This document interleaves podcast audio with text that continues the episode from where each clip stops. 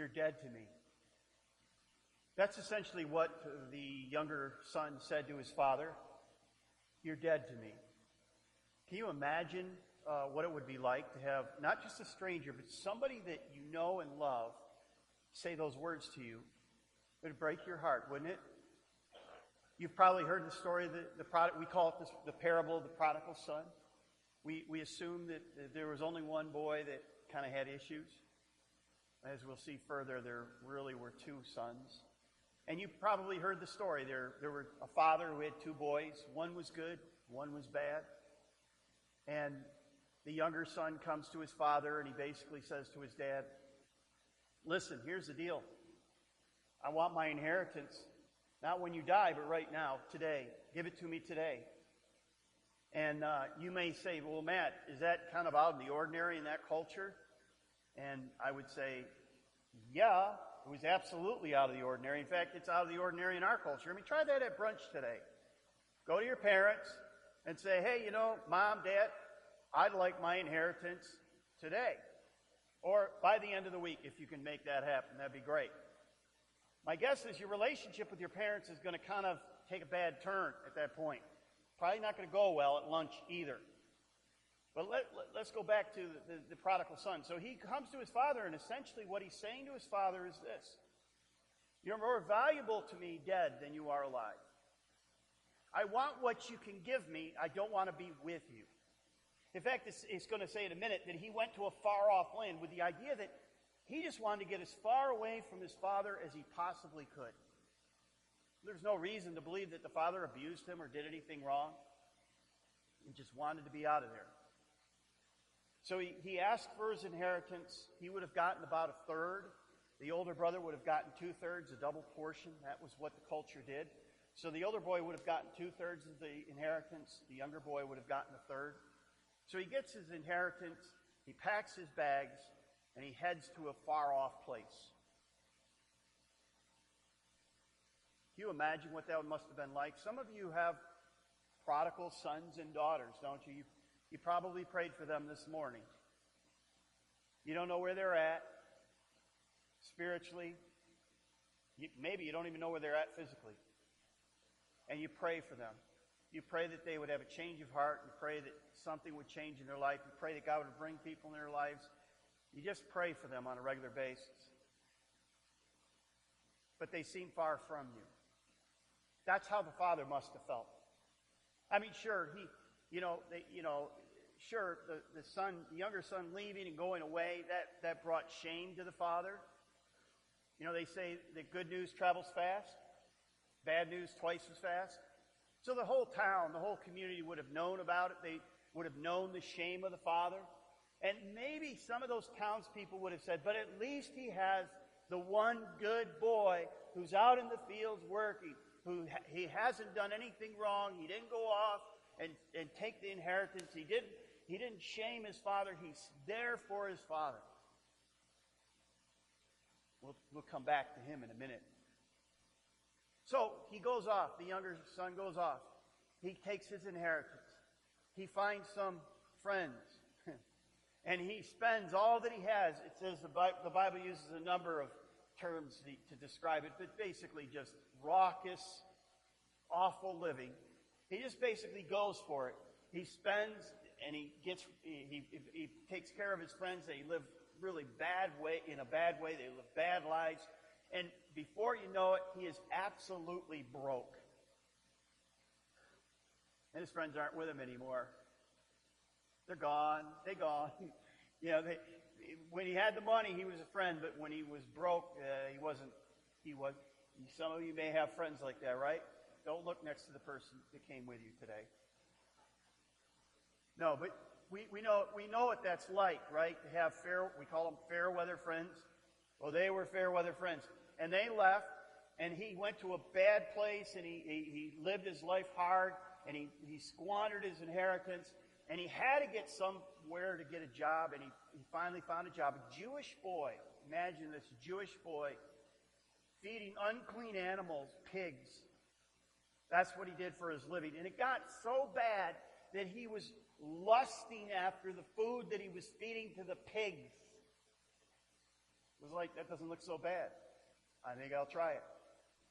All right, I'm going to tell you a story. Has I don't know why I'm doing it, but I'm just going to do it anyways. So we have, I have a son who brought their dog to visit us, and they left this bag of, I guess they're dog biscuits. No, they are dog biscuits. And then they left, and they left their bag there, and I just saw them one day, didn't know what they were, and I picked them up, and I said, "Oh, it's a cracker."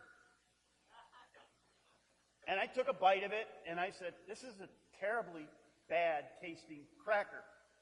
And I said, What brand is it? And I'm going, This isn't a cracker, this is a dog biscuit. And, and, and the son comes to a place, he's so bad off that he says, I will eat this horrible food. And then he remembers. It says in the scripture he has this aha spiritual moment where he says, Wait a minute, I could go back to my father. And he, he, he, we, the Bible calls this repentance. It's where you don't say, well, I, sorry I got caught, sorry I'm in this mess, sorry you got hurt. But essentially, I'm not really repentant. I, I wish this hadn't happened. He repents, though. He basically says, you know what? I shamed my father. I, I, I've sinned against God. I've sinned against my father. I'm going to go back to my father and I'm going to, I'm going to go and I'm going to be one of his hired men. And somehow or another, maybe I can pay him back for all the damage and all the hurt I did because I broke his heart. I absolutely broke his heart. So he has this, this moment of repentance. He does a 180. And, he, and, and on the way back to, back to his uh, homeland, on the way back to his father's piece of property, he rehearses the speech. Father, I have sinned against heaven and I've sinned against you. Uh, I'm no longer worthy to be called your son. I just ask that you'll take me as a hired hand and I will try to pay you back for the rest of my life. And he kind of goes over and over and over and he's got the words down and he finally comes to the property where his dad owns and he, he steps on the property. Before he can take two or three steps on the property, his dad's arms are around him. He's giving him a, a bear hug and, and, and he gets the first sentence out Father, I have sinned against heaven and I've sinned against you. Make and, and before he can get even get the words out, the father says, Get him some sandals, get him a ring, give him a robe, kill the fatted calves, the calf. We're going to have a party. He is so happy to have his son back. He's so happy. He probably prayed day after day after day for this day. And he saw his son as far up, and he, he gives him this big hug, and he welcomes him back. And everybody is rejoicing. Everybody is rejoicing. Now, this is where pastors usually quit and say, okay, this parable tells us about the love of God. He loves us, and we just need to come back, and we're the prodigal sons, and when we come back, He'll love. And that's absolutely true, and it is taught in this parable. And most of the time, this is where pastors end because they run out of time. And we only have so much time. So you don't talk about the rest of the parable. But that's like stopping the movie before the conclusion, before the crescendo, before the whoa moment. And we're coming to the whoa moment. So they're going and they're preparing a party. The, the, the, the community is all, I mean, good news travels fast. And they're all excited. The son has come back. He's lost, but he's found. And they're all excited. There's going to be a great party. The whole community's going to come. Everyone's going to celebrate. And the older son, who has faithfully been working out in the field, comes close to the house. He hears the commotion. And he asks one of the servants, What's all the hubbub? He doesn't use that term, but bear with me. And the servant says, Your brother is back. and he is absolutely livid. And probably he's livid because he thinks he wants another dip. He wants more of my inheritance. Well, he ain't getting it. And he will not go into the party. He is absolutely not going to go in. And his father comes out of the party and he comes to his son and he says, Son, your brother has returned. And, And, and, uh, we don't have the, you know, you can imagine what the full conversation could have been in a situation like that. But essentially, what the story tells us is that this, the, the, the brother is so angry with the father, and he's so angry with his brother that he doesn't want to have anything to do. But his father's words are interesting come to the party. Come to the party. Come to the party. And then the parable ends. And we don't know what he does. You say, why? Why does it end? I think it ends because Jesus is telling his parable and he's saying, Where are you? Where are you? Where are you? And as we look at this parable, where are you? Who do you identify with? Maybe you identify with the younger son, and you're, you're, you're kind of a rebel of the family, and you kind of went your own way, sowed your oats, kind of made some bad choices in life.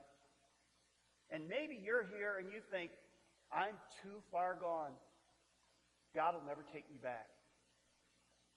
No, just as the father received the younger son back, he absolutely will receive you back. Oh, but you may say, well, I'm the good boy. I don't rock the boat. I follow the rules. I follow the regulations. I do what the Father tells me to do. And so I should be good.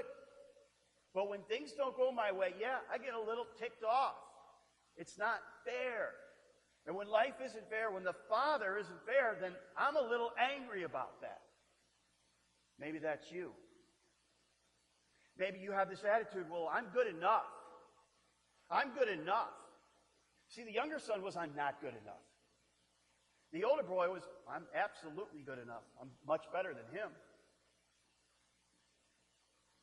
So who are you? Who do you, who do you relate to? Well, what can we learn from this parable? Well, first, we identify with one of those two boys, don't we? And uh, the parable is, the surprise of the parable is, we thought that there was one lost son. But in reality, there were two lost sons. Both sons were lost. One was far away from the father geographically, the other one was right there with him, faithfully following the rules and doing what his father wanted him to do. He had other motives for why he was doing what he was doing, but he was right there. The town would have looked at the two boys and said, that guy, that, the son that ran away, he's the bad boy. The son that stayed is the good boy. And that's the way we do it today, isn't it? We look and we say, well, the outward appearance seems like he's the good boy and he's the bad boy. But in the parable, we find out both boys were lost. One, one boy realized it and understood it. The other boy, we don't know if he ever came to a place. The parable doesn't tell us. Well, that's the first thing. We identify. Secondly, we need to understand what this parable is telling us because there's something under the layer. And this is where Easter comes in. You may have been hearing this whole story. He says, you know, I heard that story before, but I have no idea what it could possibly do, have to do with Easter. Well, I want to read you the words of the father when he's talking to his older son. He's trying to plead with him. And he's saying to his son essentially, come to the party. Join the celebration. Come on in. And this is what he says to his older son. We had to celebrate and be glad because this brother of yours was dead and he is alive again. He was lost, and now he's found. And what the father was saying to his older son is, Your brother was dead, but now he lives. He was lost, but now he's found. It's interesting. The son comes, the younger son comes to his father and says, You're dead to me. The father comes to the older brother, and the older brother says, My younger brother's dead to me. But in reality, both sons were dead to their father. They just didn't know it. In the end, both boys were spiritually dead to their father. And the point that we all have to understand is this, and it's really important that we grasp this. We are born physically alive, but we are born spiritually dead. We are born physically alive, but we are born phys- spiritually dead. Physically alive, spiritually dead. And most of us don't understand it. But when we become alive, when the resurrection power of Jesus Christ gives us life, enlivens us, gives us new life. And it's kind of like what Paul said to, uh, or what, uh, what Jesus said to Nicodemus. And he says to Nicodemus, who is a really good, decent, moral, religious teacher, and he comes to Jesus by night, and he knows the Old Testament, he knows the law, and he says to Nicodemus, You must be born again. And Nicodemus says, Well, how do I enter into my mother's womb? He, Nicodemus is saying, How can I be physically born again? And Jesus is saying, No, I'm talking about a spiritual birth. We are born physically, but we are spiritually dead. We are born spiritually dead. And what Peter, what Jesus is telling Nicodemus is, you need to have a spiritual rebirth. You need to come alive spiritually. And the resurrection of Jesus brings us alive spiritually. And what happened to the younger son was he came alive spiritually. He came to understand who he was, what he had done against not only his father, but his father in heaven, and he repented. And he found life. And joined the party. See, even though everyone is born physically alive, we are born physically dead. The resurrection of Jesus Christ wakes us up, gives us life. It doesn't just give us life after we die, it gives us life here and now. Jesus said, I have come to give you life and life more abundant. He's talking about the here and now, not the then and there. He's saying that I came to give your dead spirits, your dead souls, life. One of the problems of the Old Testament law was the Spirit wasn't in it. And Jesus says, I'll give them new hearts. The, the prophets say, I'll give them a new heart. I'll make them spiritually alive so that they can hear me and they can get it. So who are you today? Are you the younger brother, the rebel? You need to be born again. You may say, well, I'm too far gone. No, you're not. No one is too. As long as you have a pulse, as long as you have a breath, you can come to Jesus today. Secondly, you may be the older brother and you say, Well, I follow all the rules. I go to church. I believe in God. I, I, I do all these good things. And I'm saying, Okay, good. That's great. I did that for 18 years of my life and I was spiritually dead. But then God made me alive. The resurrection of Jesus quickened my soul and gave me life. I'm a different person today than I was. Jesus wants to resurrect your life today. He gave you physical life. Now he wants to give you spiritual life. And it's only through the resurrection of Jesus Christ that you can get that life today. Because of the re- resurrection, we become fully alive here and now and forever.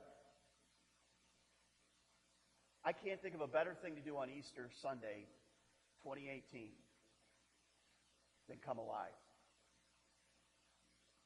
You say, well, how do I do that, Matt? How do I come alive? How do I, how do I do that? And Paul tells us in Romans.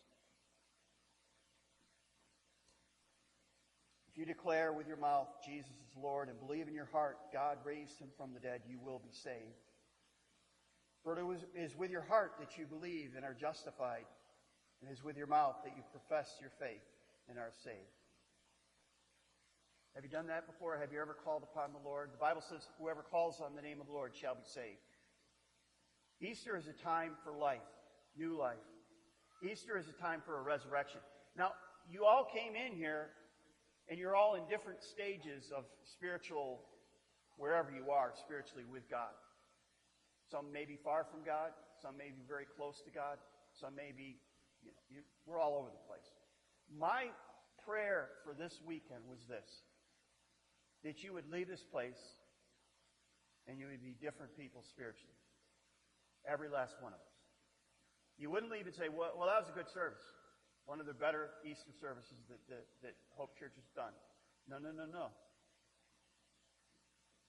What's going to happen in your heart today? That's really what this is all about. So all the planning, what all that came down to. So we put these cards on the chair. Would you just take those out for a minute? There should be a pen in every other chair or so. And here's what I'm asking. I'm, I'm, I'm, I'm wondering that in a crowd like this, that there may be some of you that you, you basically have never had that spiritual rebirth and you want to do that today. You want to, you want to give your life to Christ. You want to become a follower of Jesus Christ. I'm not going to ask you to come forward. I'm not going to ask you to raise your hand. I'm not going to ask you to stand. I'm going to pray a prayer, and it may be the what you want to pray. And if you pray that prayer and you want to give your life to Jesus Christ, check the box and say, I committed my life to Him today. I did that today. I prayed for him, to Him to come into my life today. Now, if you want help, us to help you, put your name uh, and your phone number on here, and we'll connect with you, and we'll sit down with you and talk with you about how you can take those next steps, whatever those are. Or you can meet with somebody that you came with, a family member, a friend, or somebody like that. But do something today. Now, you may say, you know what? I give my life to Christ, but you know, I don't want your, I don't, I don't want your help. Okay, fine. Just, would you just throw it in there so we can know that God is working in your life? We'll pray for that person who checked the box and didn't put their name on it because God knows your name and I don't have to know it. You may be here and um, you say, Well, I am a follower of Jesus Christ, Matt. Um, well, then I ask you, have you taken that first step of obedience, baptism? Um, well, you know, man, I, I don't think baptism is necessary. What are you, Bible scholar? You know, you know the Bible, what it teaches about baptism? Something that I don't know? Because last time I checked, the Bible says that baptism is the first step of a believer, that John baptized Jesus, that baptism is something that God had called the church to do. It seems to me that that it's pretty important. And you read the book of Acts, and everybody's getting baptized left and right. It's the first step of your uh, uh, outward sign of your inward faith. And if you've never been baptized, you need to be baptized. So you could say, I don't think it's necessary and I don't think it's important. That's like saying, is it important to say to your wife, I love you? Well, if you don't think so, call me about marriage counseling because you probably are in the middle of it need it. Um, I'm not trying to be cute here. I'm just. If you've never been baptized, we have classes and you'll see more about that. It may be that you're afraid. You're, you're nervous about it. Come to the class. Just put your name on it. Put your phone number on it. We'll call you. We're not going to call you 10 times. We'll call you once or twice. And if you don't return the call, if you don't need, you know, you want to find your way there, don't put your name on it. Don't care. Um, frankly, this is between you and God. Not, I'm just a middleman, and I'm going to get out of the way of that very quickly here. You may be here today, and the, the last thing that we like to challenge people with is on days like this is this. When you shoot a rocket in the sky, sometimes you have to do course corrections. Apparently, there's a space station that's going to fall on our heads today, so keep your eyes up and get ready to duck. Um, but that being said, the Christian life is like this. Sometimes you get off course, and you may say, My life is off course. I've, I've got to get back on course, and we can help you with that. And if you would like help, check the last box, put your name, put your phone number, and we'll sit down with you and talk with you about how you can get back on track. Okay? So that's the deal. So what I'm going to do right now is I'm going to pray, and then you're going to fill that card out. The, we're going to take our offering and I'm more concerned that you put this in the offering than if you put any money in. I really don't care. God will take care of that. He has, He will. People who love the church and get that will give, and you are doing a great job supporting the church. So I'm not worried about that. I'm more concerned about what God is going to do in your heart and life this weekend than anything else.